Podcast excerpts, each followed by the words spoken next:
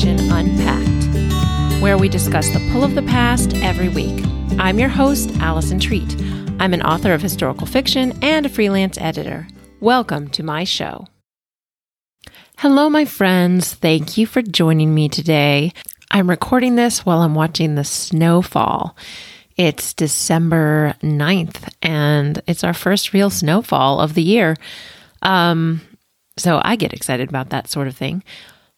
I just wanted to ask you guys if you are enjoying this show, would you please take the trouble to um, whatever platform you listen to it on, just go and leave a review and a rating or whatever's available. If you listen in app, Apple Podcasts, you can leave a star rating and review.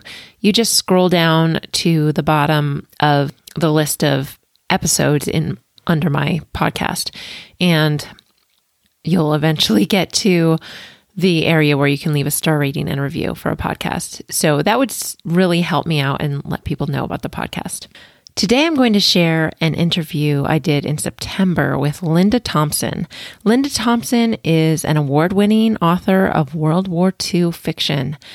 Um, we talk a lot today about her debut novel, which released two years ago, actually. That's called The Plum Blooms in Winter, and it was about World War II in the Pacific Theater, which is kind of an appropriate topic for today since we just passed the date of remembering Pearl Harbor on December 7th. So we mostly talk about Linda's debut novel. That's because it was September and it was still three months until the release of Linda's second book, which releases December 15th. So that's next week. And we talk a little bit about the, the new book, which is called The Mulberry Leaf Whispers. Um, but we don't really get into that until toward the end of the program. However, it's a really fascinating conversation about how Linda got into writing and how she found out about this story that prompted her debut novel.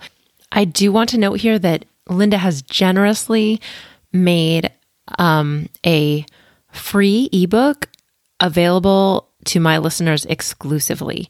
So nobody else can get this book for free except for you guys. Um, it's going to be available for the next three weeks. So stay tuned after the interview and get details on how to find it. Here's my interview with Linda. Linda Thompson, welcome to Historical Fiction Unpacked. Oh, thank you so much, Allison. It is just a treat to be here. Oh, I hate that. Are you making a play on my name? I, I didn't mean to. that was accidental. That was oh good. That that worked out. Um, your debut novel was titled or is titled The Plum Blooms in Winter. What can you tell us about this book? Well, I think you know, a lot of writers have this story about their writing journey where they've known since they were 20 or 16 or 12, you know, that they were going to be a writer. And that yeah. not my story. My story is I came across this story, this, this true historical event and mm-hmm. felt like it was crying for someone to write it. and so that's how I became a writer because this story called me. My career background, I've been a, a marketing professional for something like three decades. Let's not, let's not think about that too much, but, um, I, I felt confident that I could express myself in writing, but I'd never really, and, and, and I've always loved reader, uh, reading. I think probably that's true of most novelists. You love reading. Right. And then you're like, well, if a book can do this to me, could I write something that would do this to someone else? So mm-hmm. maybe that bug was buzzing around in the back of my mind a little bit, but, um, I, ne- I hadn't really seriously contemplated becoming a writer until I came across this story. And the way it happened is my husband um, is very much into military history. It's a longtime interest of his. And so he was reading a World War II history book. And he came to me one day with it open to a page about two thirds of the way through. And he said, You need to read this right here, this page. And so I mm. read it and it just was a really compelling, and it, it was just a page in this history book. It was a little bit of a rabbit trail the guy had gone on, but it was a right. very compelling story about two people in just very dark circumstances and how the Lord just reached into their lives and grabbed them and transformed their circumstances and transformed their characters and just made them over.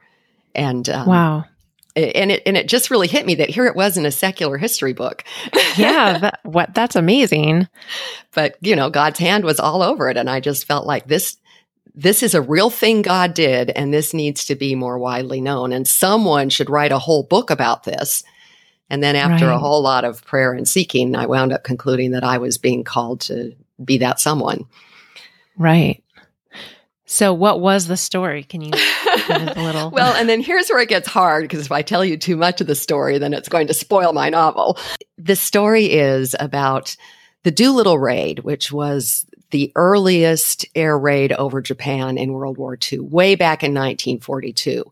And it was just, it was very well known at the time because it was just audacious. It was very creative. It was out of the box. It was extraordinary. Mm-hmm. Um, I wouldn't call it a suicide mission, but the men who volunteered for the mission knew that they were taking a significant risk. Um, mm. th- this was just frankly ballsy. yeah.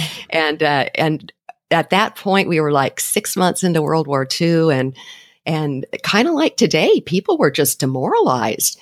You know, we, we, yeah. we know that we know the end of the story now. We know that in the end, it was the bloodiest war in history, but we know that in the end, and there aren't a lot of times when you can say this quite so unequivocally, but we know that in the end, the forces of good triumphed.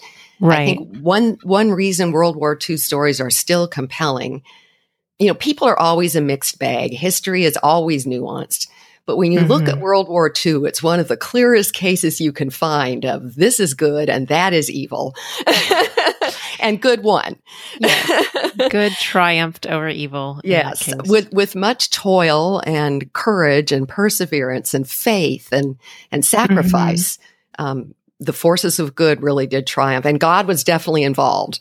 Um, right. You know, people use the phrase the miracle at Midway, which Midway was the turning point of World War II. Um, mm-hmm. Um, but God's hand was all over it and good triumphed over evil. And I think people are looking for that today. People are looking for that hope that God's got this. right. God has a plan in this.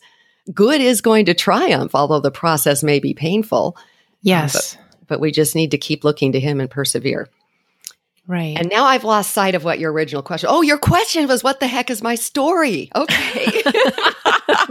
right. That's exactly what I said. well, so 1942, the Doolittle raid, uh, um, our morale was really low because the Japanese at that point were winning everywhere. You know, they they just trounced mm-hmm. us at Pearl Harbor. They trounced the British in Singapore. They, you know, yeah. they, they seemed to be just um, unbeatable. And yet here we were, um, you know, kind of thrown into this war, not really intending to be there, but now we're there and we're, and we're in it to win it. Um, but morale right. was pretty low and we really need a, needed a morale boost. And so, um, the Doolittle raid, it was a little bit symbolic. It was only 16 planes. You know, the, the, the actual military damage it did was, was minimal, but the morale boost of knowing that we those guys got there and they dropped bombs on Tokyo and, you know, smoke was rising within yeah. sight of the Imperial Palace. That, and, and it made a big difference to the Japanese too, because they really did change their strategy. Um, they mm-hmm. had kind of believed that they were invincible and, and learning that they weren't and that yes, you know, we, we could send bombers over their home island and drop bombs there. Um, changed their strategy immensely, and it's it's part of why we won at Midway and part of why the world the war turned around.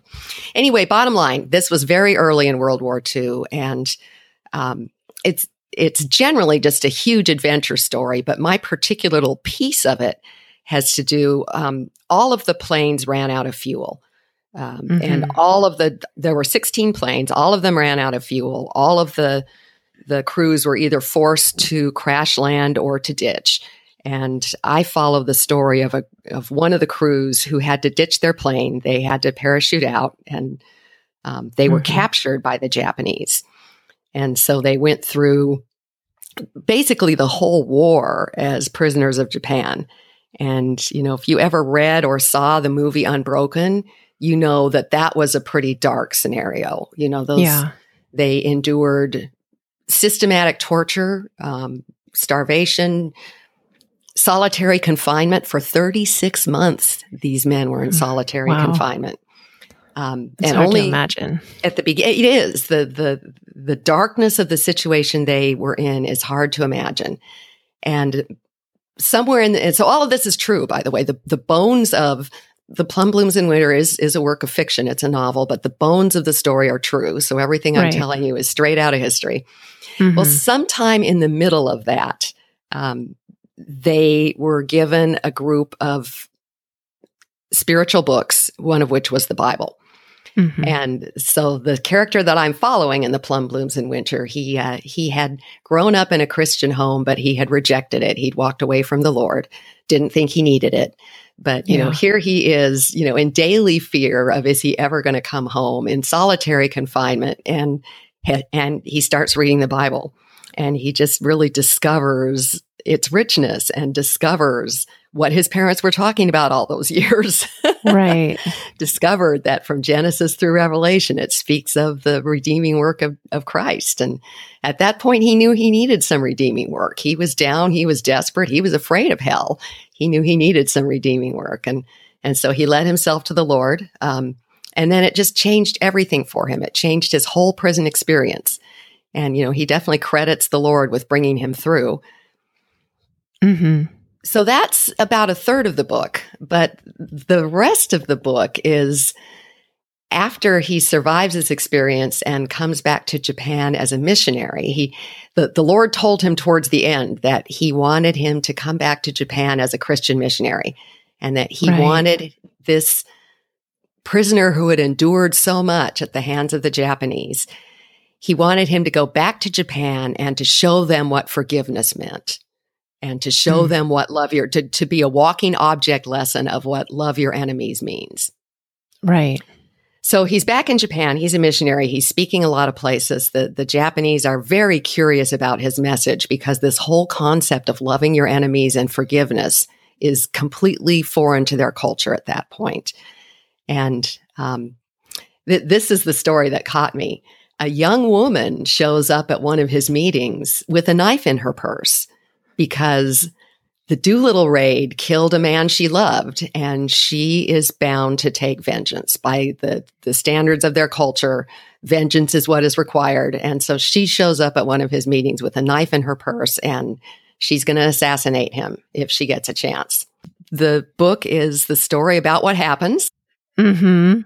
As a result, and it's the story of how she got to that place. Right you know, because I had his story in this history book. I understood how he got where he was, but her story really intrigued me. Yeah. You know, who who are you and who did how did you come to a place where you would show up at a religious meeting with a knife in your purse intending to thrust it into someone? How did you get to that place? Yeah. Um, you read what you read in the history book was that about the character that you based your protagonist on? Yes. So the history book, and there there have been more than one, but the history book was a spoke of a Doolittle raider named Jacob DeShazer. Mm-hmm. Um, and there's, you know, there are a couple other books about him. He's also, if you Google him, you'll certainly find a lot of blog posts and so on telling his story. Right. Um, the woman is a little bit more of a, a shrouded. So my character is fictional. My character is not Jacob DeShazer. Um, right. He differs from Jacob DeShazer in a lot of important ways, but he does very closely follow Jacob DeShazer's spiritual journey because right. I wanted that to be real. I wanted the spiritual journey and, and also all the historical facts in the novel follow real history very closely. Yes, right. But I, I wanted the spiritual journey to be real. But the woman in the story is much more shrouded in mystery. There, mm-hmm. historically speaking, not much is known about her. Um, so I was free to make her pretty completely fictional. yes. Yeah, I think it must have been, um, it seems like it would have been a little tricky because you changed Jacob DeShazer's name to your protagonist is Dave Dellum. Mm-hmm. Um, but some of the other raiders kept their real names. Was it difficult to use real people in the novel? How did you figure out how to intertwine their stories with the fictional characters? Um, how did you navigate all of that? Well, that is a good question. I mean, it, it definitely, I, I wrote the novel, as is often the case with a debut novel. Um, I wrote it over the course of like seven years. So I had a lot of different iterations right. to work through all of this. Um, it wound up being fairly easy to delineate because the the eight prisoners that are in my story came from two different planes. Mhm. So I made one of those planes fictional. The, the the plane that has my protagonist is a fictional plane, and all of the characters on it are fictional. okay. But the other plane is a real plane, and Right. I did my best to accurately capture all of those characters as real people and their real histories and the real story of their actual mission. hmm And they are not um, not as primary to the story as as the fictional characters. So that probably made it a little bit simpler to separate them. Yes, that's true. Okay. Um, where did you get the title for the book? well, it originally had a working title that honestly didn't work. That happens. but um, just really thinking about the the the protagonist, the woman, and the resilience that she shows. I mean, her goals were very flawed, um, but the resilience that she showed, the persistence that she showed in reaching them, and of course, a lot of the writing in the book is very influenced by Japanese beautiful aspects of Japanese culture Right. um, you know, beautiful imagery, beautiful proverbs. So it the the title of the book came out of a Japanese proverb, which has to do with the Japanese are, are very keen observers of nature. Um, and particularly, they love flowers, and it's not a girly thing in Japanese culture. Um, the tough samurai, you know, often Right. had their crests would be a flower. yeah. So the the plum is there's this the cycle of flowers through the years the the year the the plum is the earliest thing to bloom Mm. and it will start blooming you know the the buds will push out in February in the frost Mhm. and so it it has become a symbol of persistence of hardiness because it will push through the snow right. and the the saying that the book is kind of based on is, you know, other flowers may be showier, but when you have seen a plum blossom in the frost, that is a sight that, you know, will not leave your your your mind very quickly. Mm. So it's sort of like the character quality of the plum blossom overcomes perhaps its lack of showiness. Right. And so both of my characters really um, showed that kind of persistence, that kind of hardiness, that ability to bloom even in hardship. Yes. Now, if we go back to thinking about Dave in prison and the the torture that he and the other prisoners, the other raiders that were captured, endured, um, there were a number of ways that they devised to keep their morale up during their imprisonment, which I found very just I found it amazing that they could withstand all of this, and also just that they were able to just um, make it through with certain things to help them endure. Um, so they used Morse code to communicate, right? And they Right. then they did um, mental exercises that one of the one of the prisoners kind of led them in. Um, and then, of course, the books that they were able to acquire and read, which ended up being spiritual books. And then there was the Tin Cup News Service. Can you tell our lis- tell our listeners what that was? Well, and all of that, I didn't make up those details. All of those came out of that's that's really Yeah. what happened, and that's really their story. And and um, one of the prisoners, Meder, was was you know particularly rose to leadership among them and and really encouraged them in all of these mental exercises. They were together maybe 15 minutes a day. And so that Mhm. was that was just huge for them. Just even those 15 minutes a day of being able to see each other and make sure everyone was okay and check in. Um, but Yeah. Meder uh, Meder really guided them in the whole thing about coming up with mental exercises that would help them. And he was a real yeah he was a real yeah, character. he was one of the a real, person. characters.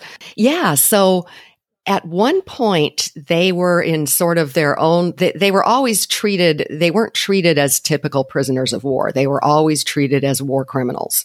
Um, even though there was there was no legal justification for that, the uh, the Japanese just decided that that was that was going to be their approach. So they were sort of cordoned off in their own section in a bigger camp that had a lot of you know sort of more standard prisoners of war in it. And um, at one point, they realized that the implements that their food was being served them on, these little tin trays and tin cups, were mm-hmm. were circulating through the prison and would be seen by other prisoners. And uh, right. so they they started scratching because one of their fears was, you know, no one even knows we're here. The Japanese could do anything to us, and there would be no accountability. And right. so they realized that they uh, they could take nails and they could just scratch things on these tin cups. And so they mm-hmm. they scratch, you know, Doolittle raiders and their names, and just so someone would know they was they were there. And right. um, sure enough, it took a few days, but eventually they started getting cups back with messages on them.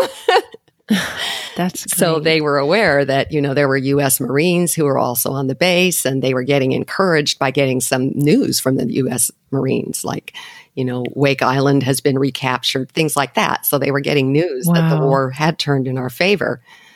And in the end, right. those those cups, I this is kind of outside the scope of my novel, but in the end, those cups saved their lives because um, because of the fact that the Marines, the, the normal prisoners, the Marines knew they were there.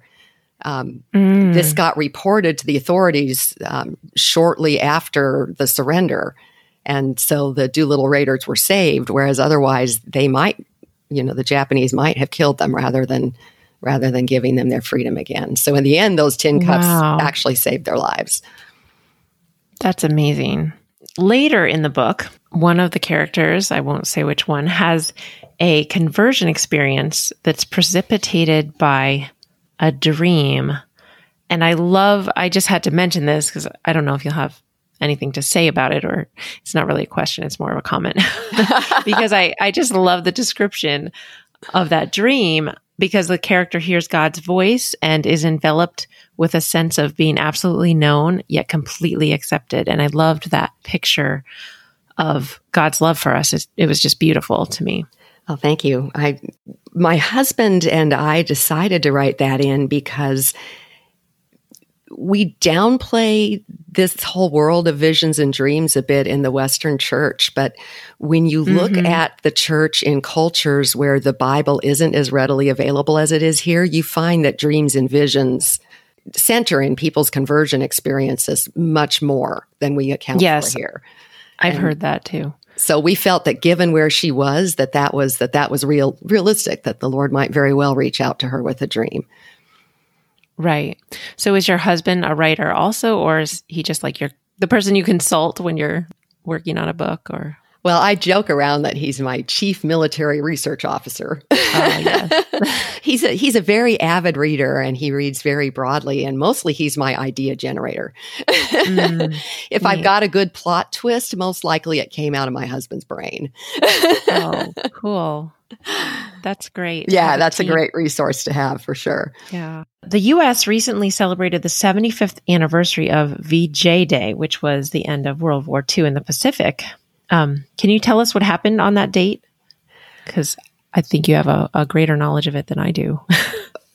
Well, I think for whatever reason, we remember the European theater better than we do the Pacific theater, although it was huge. I mean, I think I think we had more I think we had more men fighting in the Pacific than we did in Europe, actually, than you know, mm. as far hmm. as the U.S. is concerned.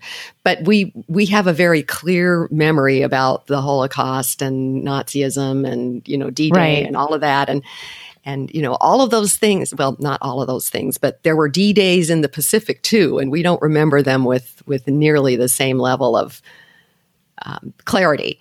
And right. so, I think this year was a big year because it was the 75th anniversary of both VE Day, Victory in Europe Day, and VJ Day, Victory Victory in Japan. And I yeah. think both of those events kind of went by without much um, heralding, which I thought was kind of a shame because yes, World War II was huge, and we are losing the greatest generation, which is which is sad. And yeah. And, uh, to just kind of anyway. Um, so VJ Day was the day, and there was so much really very interesting drama associated with it. But it was the day that um, Hirohito, the Emperor of Japan, announced that he would that Japan was going to accept the terms of surrender. So that was actually the end of World War II. That was the last of it, and you know, all Yeah. those millions of men fighting in the Pacific could finally come home. And so it was Wow. a huge celebration. And, and we've probably all seen the iconic images, like the one where the sailor grabs a nurse in Times Square and plants a kiss on her. That was VJ Day. That was the VJ celebration. Okay. And- Yes. I've seen that definitely. because that was the end. I mean, yeah, Right. The war in Europe ended, but we still had a war going in the Pacific up until August 15th. hmm but it it's um you know we had proposed the allies had proposed the the terms of surrender to japan several days before that. I don't know the exact date but basically we said to them it must be unconditional surrender. And so there was some some dickering back and forth and you know they would accept a con, uh, conditional surrender and and we said no it has to be unconditional and meanwhile since they weren't surrendering the war continued and people were dying and Yeah. we felt like we had to deploy the atom bomb. So we bombed Nagasaki, we bombed Hiroshima, which were obviously huge tragedies. You know, Right. and, and none of that needed to happen if they had just agreed to the surrender, you know, a few days earlier. And so it was obviously really huge when they finally came out and said on August 15th, okay, okay, we're done. The war is over. You know, we'll, we'll accept the terms of surrender. And it was it was unfortunately you know the bombings of Nagasaki and Hiroshima that finally convinced Hirohito that that Japan really just could not continue to fight. Mhm. And had they not surrendered, I mean, we we had just um, completed the battles of, and here I'm a little out of the area where I'm super expert, but we just we've completed Iwo Jima and Okinawa, which were some of the bloodiest battles that happened anywhere in the war Mhm. um, because the Japanese just it was part of their cultural mindset that they were going to fight to the death. So Right. you know, whereas Europe, whereas Westerns, Westerners, when things get hopeless, we'll surrender. We're out of ammunition. You know, Yeah. we, we can no longer realistically expect to win a battle. We will surrender, and you know, prisoners of war are generally well treated and generally get to go home eventually. But it doesn't work that way in the Japanese mindset. We we fight to the death, and even if all we've got left, they they were actually. Um, had we had to invade the home islands, um, the death toll would have been millions. Because what we saw on um, islands like Saipan, I actually, the, the short story I just finished writing was about Saipan. And what we saw on Saipan is that soldiers who were left behind the front would fight to the death, um, that civilians would either, you know, they, they would be part of the battle or they would commit suicide. So people were just dying in caves, you know, because uh, they didn't believe in surrendering. People were at the end of the the Battle of Saipan, when everyone had sort of been flushed to the north end of the island. Civilians were just jumping off of cliffs because Oh, they had been filled with all this propaganda about how they couldn't surrender. Yeah, it was horrible. And so if we had invaded the home islands, the death toll would have been in the millions Wow. you know, it, it certainly wasn't an easy decision to deploy the atom bomb, but but honestly, um, the alternative would have been worse. Right. And the other thing that was really intriguing about August 15th is that the emperor himself recorded a broadcast announcing that he was accepting. It was only a four minute broadcast, but Hirohito himself recorded a broadcast announcing in Japanese that they were accepting the terms of surrender and addressing his people and explaining the rationale. Mm. And the thing that we can't wrap our heads around this, you know, our politicians talk to us all the time, um, right. tweet at us all the time. Hirohito's voice was never heard. Never Oh. heard. He was he was the, the the the lovely Japanese metaphor for that is that he was the voice of the crane. The crane Oh. passes way overhead and you never hear its passing. And that's Mhm. how holy Hirohito was. He was the crane. And wow. he he would he would go to council meetings and he would not even speak in the council meetings you know he would lay, he would convey his his ideas and thoughts to his inner circle and then they would be responsible for reporting it out because he was too holy for people to hear his voice and so this was just for his citizens his subjects Yes. two enormous things that they never imagined happened in the same day. Enormous thing number one was they actually got to hear the emperor's voice. enormous thing number two was the emperor was announcing that Japan, the invincible, you know, land of the gods, was right. going to do something that had never happened before in history. Japan was surrendering. So it was just a it was just an inconceivable blow to mm-hmm. the Japanese. Wow. You mentioned um, you wanted to talk about cancel culture. Is that related to VJ Day? Well, it's related to one of the one of the questions you sort of sent in your pre-work was um, why historical fiction? You know, why, yes. why am I devoting my life at this point to writing historical fiction, and and why is it important? And to me, this year just really proves it out. right. What is cancel culture? Well, cancel culture is you know, frankly, it's out of Marxism. We're we're not going to remember anything about true history, and we're going to replace it with our sort of sanitized, um, mm-hmm. politically correct version of history. And we're going to pull down all the statues. I mean, it, it.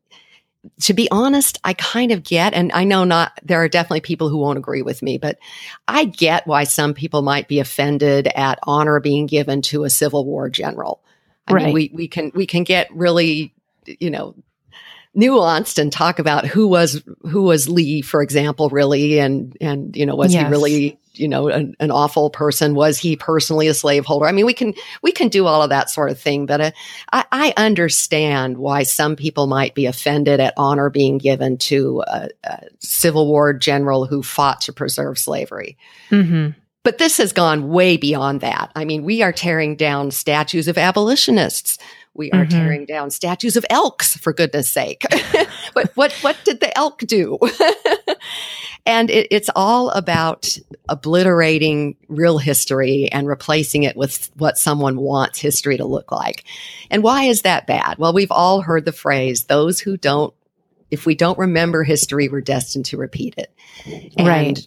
when I look at really the anarchists who I, there are, and let me step back and say, I know there are a lot of really good people with good intentions who right. want to see racial justice and, absolutely, you know, have have valid reasons or at least believe that they have valid reasons to be out on the streets protesting and I'm not faulting that at all. I think it's I think it's great that people I'm a big supporter of freedom of speech and I yes. think it's wonderful that people are doing peaceful protests especially to support the rights of others.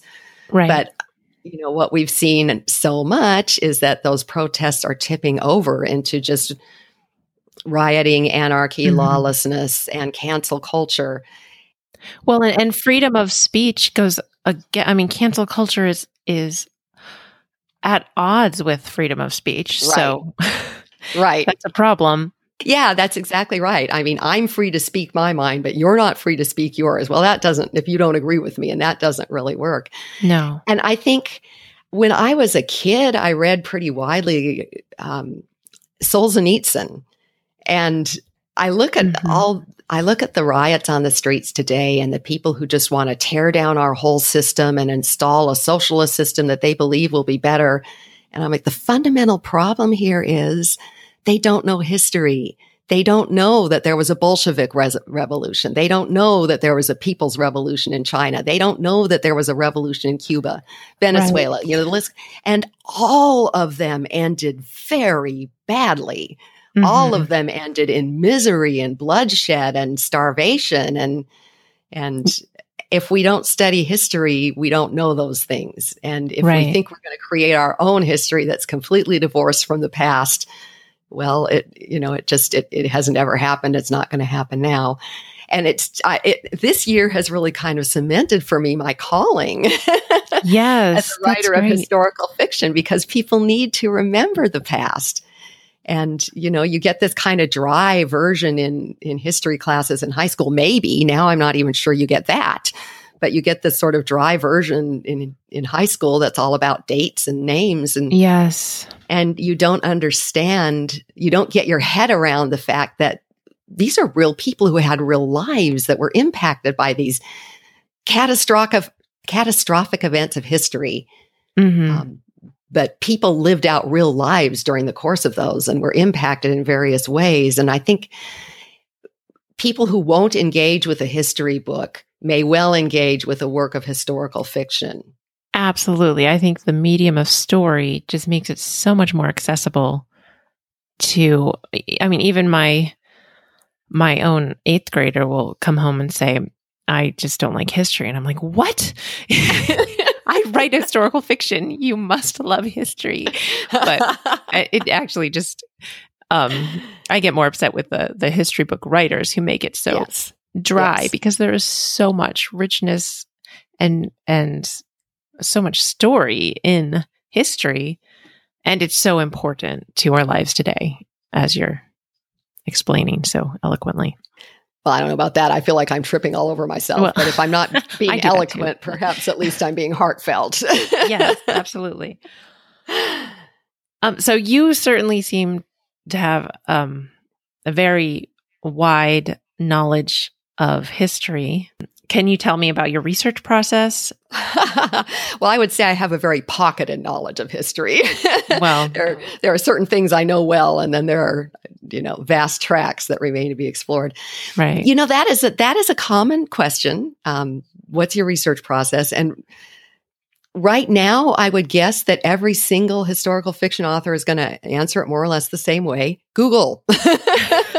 Google is amazing what you can come up with, and um, especially if you're persistent, you can just come up with astonishing things on Google. And for Right. example, in my uh, my next novel, the one that's coming out in December, I had a uh, a, a scene of a, an important a single scene, but it was an important scene set in Cuba in uh, in 1947, I guess it was, and. You know, you can get on Google Maps and you can get Street View and you can Right. actually walk the streets of a place that you're trying to write about. yes And uh, especially, you know, Cuba unfortunately hasn't changed that much since the late 40s or early 50s. So Mm. I was really able to use Google to just go over there and look around. yeah But I think another resource that I had that's a little bit unusual, not every historical fiction author has this, is um, there was film in the 40s. And so Right. another real resource for me were uh, Japanese films. I found a I found a, a sort of a noir director who did films about the kind of people I'm writing about, about the yakuza, the gangs, the street Mm. life, and and Yeah. those films were set in Osaka, which is the city where my story was set in the late 40s and early 50s. So I was able to use those uh, films kind of as a, a time tunnel Mhm. to take me back and really see, you know, what things looked like and how people interacted with each other. And um, th- so that was that was a fabulous resource that not every historical fiction author has. Right. It was that what was your main source of information about Japan and Japanese culture? Was it the films? Because I think that would be very difficult. I, you know, I've always lived in the US and I can't imagine trying to understand that culture and and present it accurately. Um so how did you go about doing that? Well, that's a great point because it is very foreign. Um, Right. You know, well, I, so I've I've traveled there a few times. I, I've Okay. never resided there, but I've traveled there a few times. When I was working on Plum, I actually had some Japanese business associates who were very willing to answer questions and and fascinatingly one of the, you know i mean early on especially there were some just kind of big things i just really did not understand and it was great to have japanese people i could question about that Right. um, this this gentleman who was a client of mine actually was a Japanese man, but he uh, spent about half his time in the U.S. So he was able to really compare both of the cultures and you know understand where I was coming from, but then relate to me where a Japanese person would see it differently. And I got to interview um, a lady, a, a business colleague who actually lived through the firestorms in Tokyo at the end of World War II. oh, I mean, wow. she was she was very young, so her- you know her, but she remembers the sky just being orange, and she remembers Yeah. their being burned out of her home, and you know she and her family had to sleep where her father worked, and um, you know she said it was interesting to just get her take on it because she said, "Oh yeah, I was very mad at the Americans. I didn't understand why they Mhm. did that to us. I'm I really sure. didn't understand it until I was an adult." Right. Oh, and by the way, she also told me because we were in a, in a in a conference room talking about all this, and she said, "You know, Linda, I have never in my entire life talked to anyone about these experiences Oh, because wow. At the time, they didn't talk about it. It was a thing they'd all been through. It was trauma they'd all experienced, and no one talked about it. I've heard that from, uh, you know, U.S. war vets also will often not talk about their Right. experience as well. It's just Right, too traumatic. right. Um, so you mentioned a short story. I, I want to go back to that and tell our listeners about that short story and how they can get it, maybe. Oh, okay, sure. I'd like to do that. Yeah. Um, I just I just finished it. So at this point, my opus consists of the the debut novel we've been discussing, "The Plum Blooms in Winter," Mhm. and then the follow on book is called "The Mulberry Leaf Whispers," and it's going to release in mid December. okay. Um, but I've complemented those uh, with it's not really a short story; it grew. Which unfortunately is what my writing tends to do. It always tends to be more involved and more word oh, count. of course. Yeah. deeper editing and yeah but this this is actually almost a, a, a it's a novelette now i would say Okay. um, but they're they're all three very related stories the one i just finished it's more of a war story than either of the novels are both both both of the novels have war sequences battle Mhm. sequences but this really is kind of a war story um, and he is the brother of a character who shows up in the mulberry leaf whispers Oh, Um, neat. but this story is about the Battle of Saipan. And I honestly I was I was moved to write the story because of thinking about VJ Day and thinking about cancel culture and thinking about the faith and courage and fortitude that our the greatest generation showed and and really wanting to have an, an opportunity to commemorate that. And also I wanted to complement. So in The Plum Blooms in Winter, we talk about an American who's a prisoner of the Japanese. And it Mhm. turns out that in the Mulberry Leaf Whispers, we're going to talk about a Japanese man who's a prisoner of the Americans. wow. And so my my my books, you know, I, I can't say I really intended to do this from the outset, but my books do kind of wind around, wind up involving the theme of imprisonment and freedom becomes Mm. a, a big theme in my books. So the short story, that the novelette, um, it's called A Matter of Mind and Heart. And it kind of rounds out the picture because it talks about the Japanese American internment that happened during World War II. ah, yes. So during World War II, the decision was made that having a, a significant Japanese American population on the West Coast was a was a strategic risk, Mhm. and and so all of those people, uh, you know, 120,000 people Mm. were simply told, you know, sell everything you have. You've got seven days, sell everything you have, and we're putting you in an internment camp. right. And obviously, that was just hugely unjust Right. and historically unjustified. yes. Two thirds of those people were actually citizens. So it was an unbelievable abridgment of the rights of Ah, American yes. citizens. And Wow. uh, so, and yet, um, quite, I don't know the number off the top of my head, but quite a number of those young men enlisted and fought in World War II. And Wow. they fought with distinction. Um, the the Nisei is the the Japanese word for a second generation Japanese American. The Mhm. Nisei regiment, which fought in Italy, the 442nd, uh, covered itself with glory. They just they served brilliantly. Wow. Um, but something that's not so well known is that a number of those men also went into military intelligence because of their knowledge of the language, Mm. and they served in the Pacific Theater. Mhm. And so, anyway, my my, uh, my novelette follows one of those men because we're talking about racial injustice, and we're talking about what does America mean. You know, and, and we we talk about self evident. We hold these truths to be self evident that all men are created equal right. and endowed by their creator with certain inalienable rights. hmm And yet, you look at the course of our history, and we have not always lived out that ideal. That's right. No, not by a long stretch. And so this is maybe one fairly recent, very egregious example where, you know, Mhm. one group of Americans were deprived of those inalienable rights for no reason other than their ethnic background. And so if you're one of those young men who's been swept into an internment camp along with your entire family, how do you think about being an American and how do you think about going to war and putting your life at risk, you know, Right. to serve your country? And so basically that's the question that the novelette grapples with and and hopefully comes to a satisfactory resolution around. I think it did. Right. That's so interesting.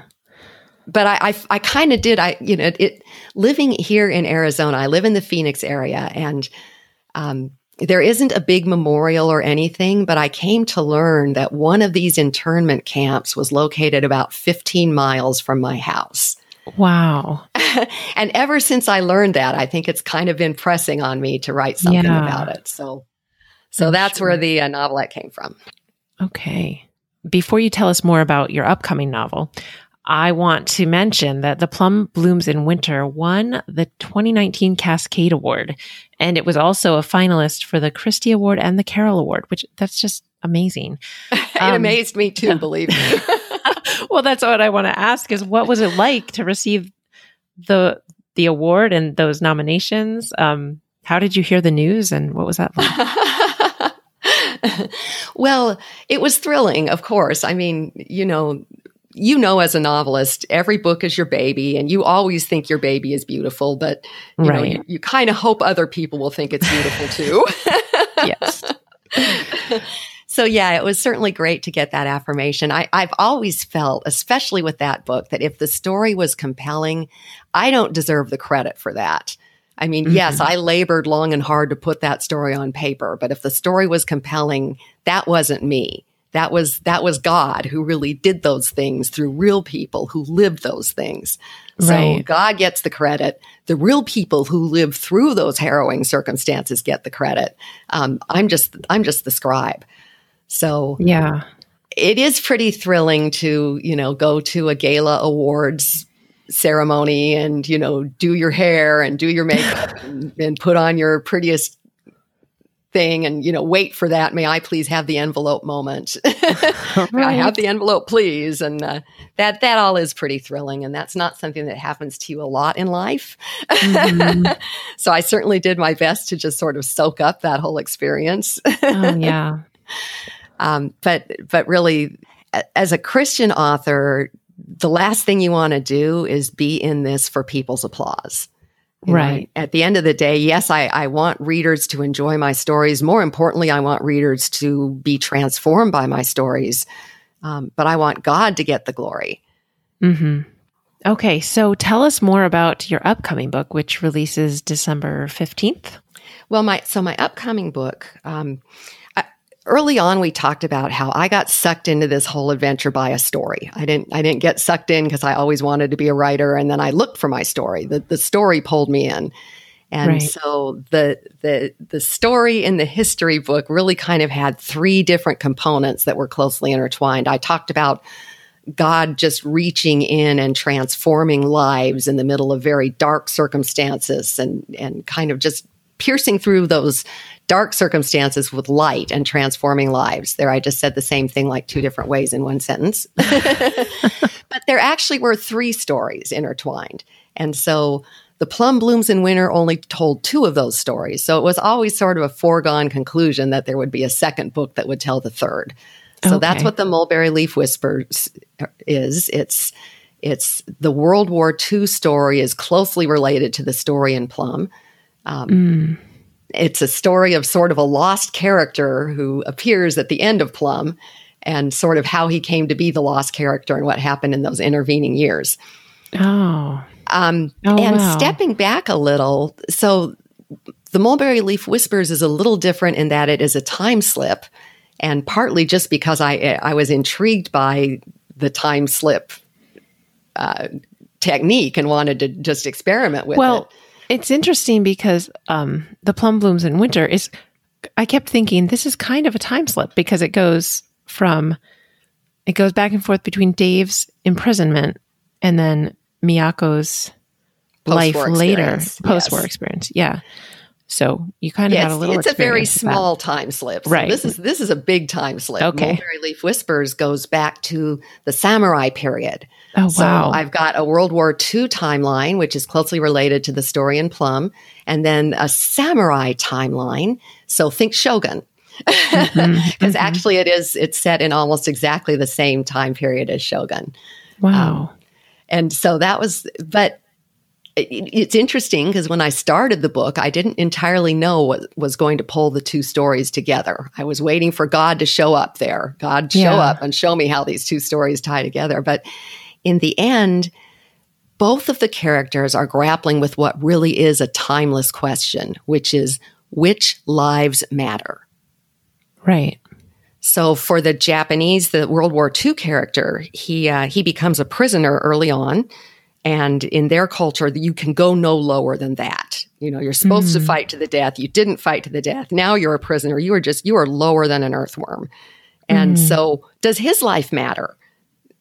And I think a lot of returning veterans do struggle with that. They do struggle with, after all the evil I've seen, maybe even participated in, you know, what can I still have faith in? Is my life worth living?